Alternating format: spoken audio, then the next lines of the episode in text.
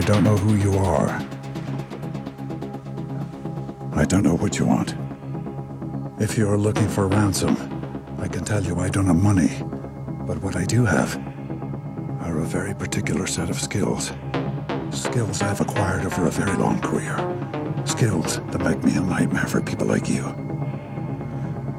If you let my daughter go now, that'll be the end of it. I will not look for you. I will not pursue you. But if you don't, I will look for you. I will find you. And I will kill you.